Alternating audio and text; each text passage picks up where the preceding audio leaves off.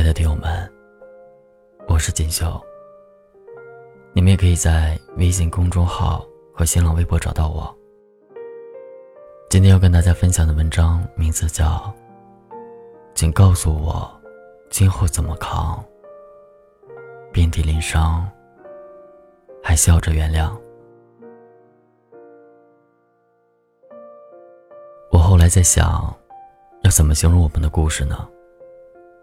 可能就如那首歌中唱的那样，你的酒馆对我打了烊，承诺是小孩子说的谎。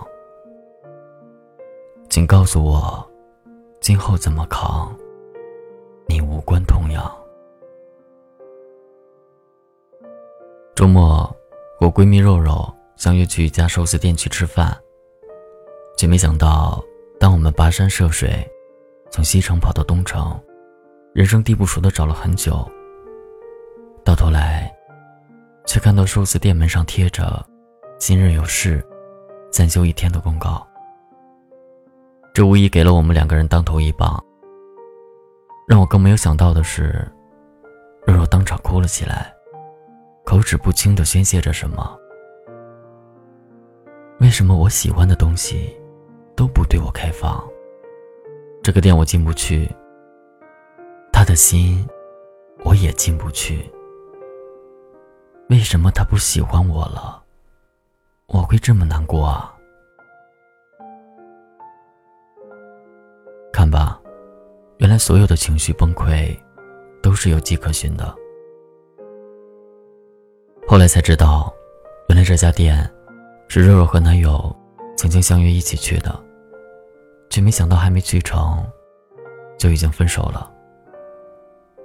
所以，肉肉才会看到关店公告后，瞬间崩溃。于是，为了安慰他，我们在附近找了一家咖啡馆坐了下来。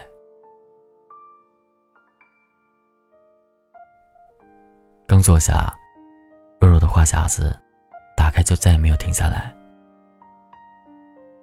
他无比认真的问我：“是不是爱情都会有保质期？”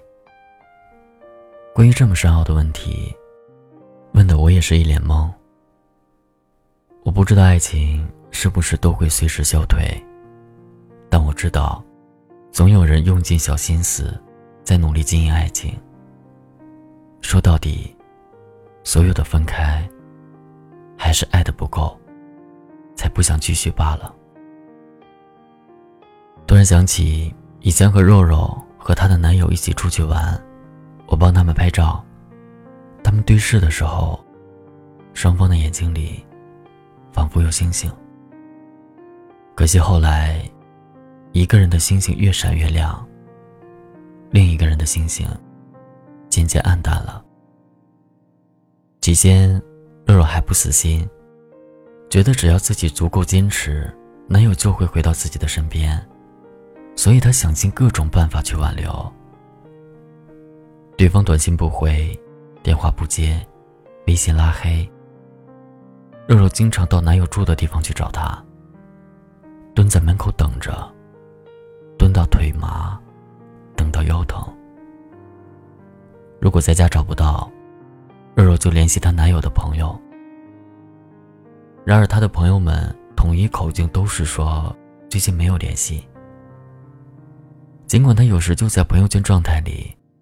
看见他们在一起的照片，肉肉甚至喝酒买醉，喝到住院。我们轮番上阵的通知她男友，可是等到出院，也没有见过他来一次，甚至连一句问候短信都没有收到。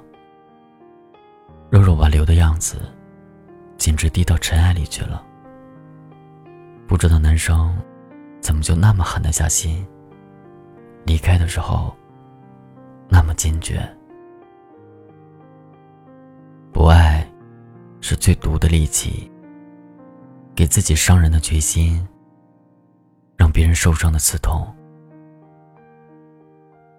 爱情就是一种神奇的东西，告诉你总有些事情不是靠努力就可以。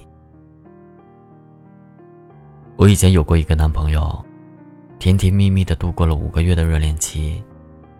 然后他就变得越来越冷淡。我为了他，几乎和身边的异性都断绝了联系，而他却开始不断的撩拨别的姑娘。我逼着自己装不知道，低下头的时候，哭着埋怨他；抬起头的时候，笑着原谅他。没想到我这么忍气吞声，到后来。还是他先沉不住气，先说了分手。理由很简单，不爱了。一个还爱着，一个却说不爱就不爱了。这可能就是爱情的一大悲剧吧。我们之间曾经说出口的甜言蜜语，曾经紧紧依靠的海誓山盟，终究还是落空了。不管是我，还是肉肉，由于我们都是还爱着的那个，所以甘愿跋山涉水，不辞辛苦的找到对方的酒馆。我们做了自己能做的一切，但是还没能打开早已不爱的人的心门，让站在门外的我们，不管多么渴求，不管多么悲惨，对方都不肯施舍我们一点怜悯。让我们像极了一个荒诞的可怜人。只不过后来我想通了，不想再继续走了。毕竟走不通的路，就要回头。爱而不得的人，就得放手。得不到回应的热情，就应该适可而止。打了烊的酒馆。就换一家。我不想再把一厢情愿当成满腔孤勇了，但我从不后悔我曾经为你付出的这一切。毕竟每一个在爱情里受过伤的人，都必须置之死地而后生。所以我把对你的留恋当成威力最大的一枚子弹，然后上膛开枪。消灭那个沉溺在过去的我，转啊转啊，是我没能转进你的心上。看啊看啊，你再也不能把我点亮。以后的路还长，毕竟山高路远，我不能一直守着一个心里没有我的人。这既是不放过你，更是折磨了自己。更何况，现在的你对于我而言，是打了烊的酒馆，是撞不倒的南墙和走不通的死胡同。我再也不要在你的身上浪费时间了，因为对我来说，离开了你，我只是失去了一个不爱我的人。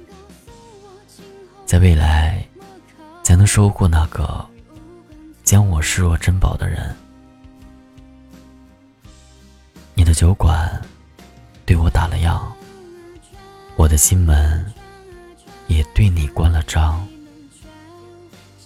就让我们一别两宽，才能各自欢喜。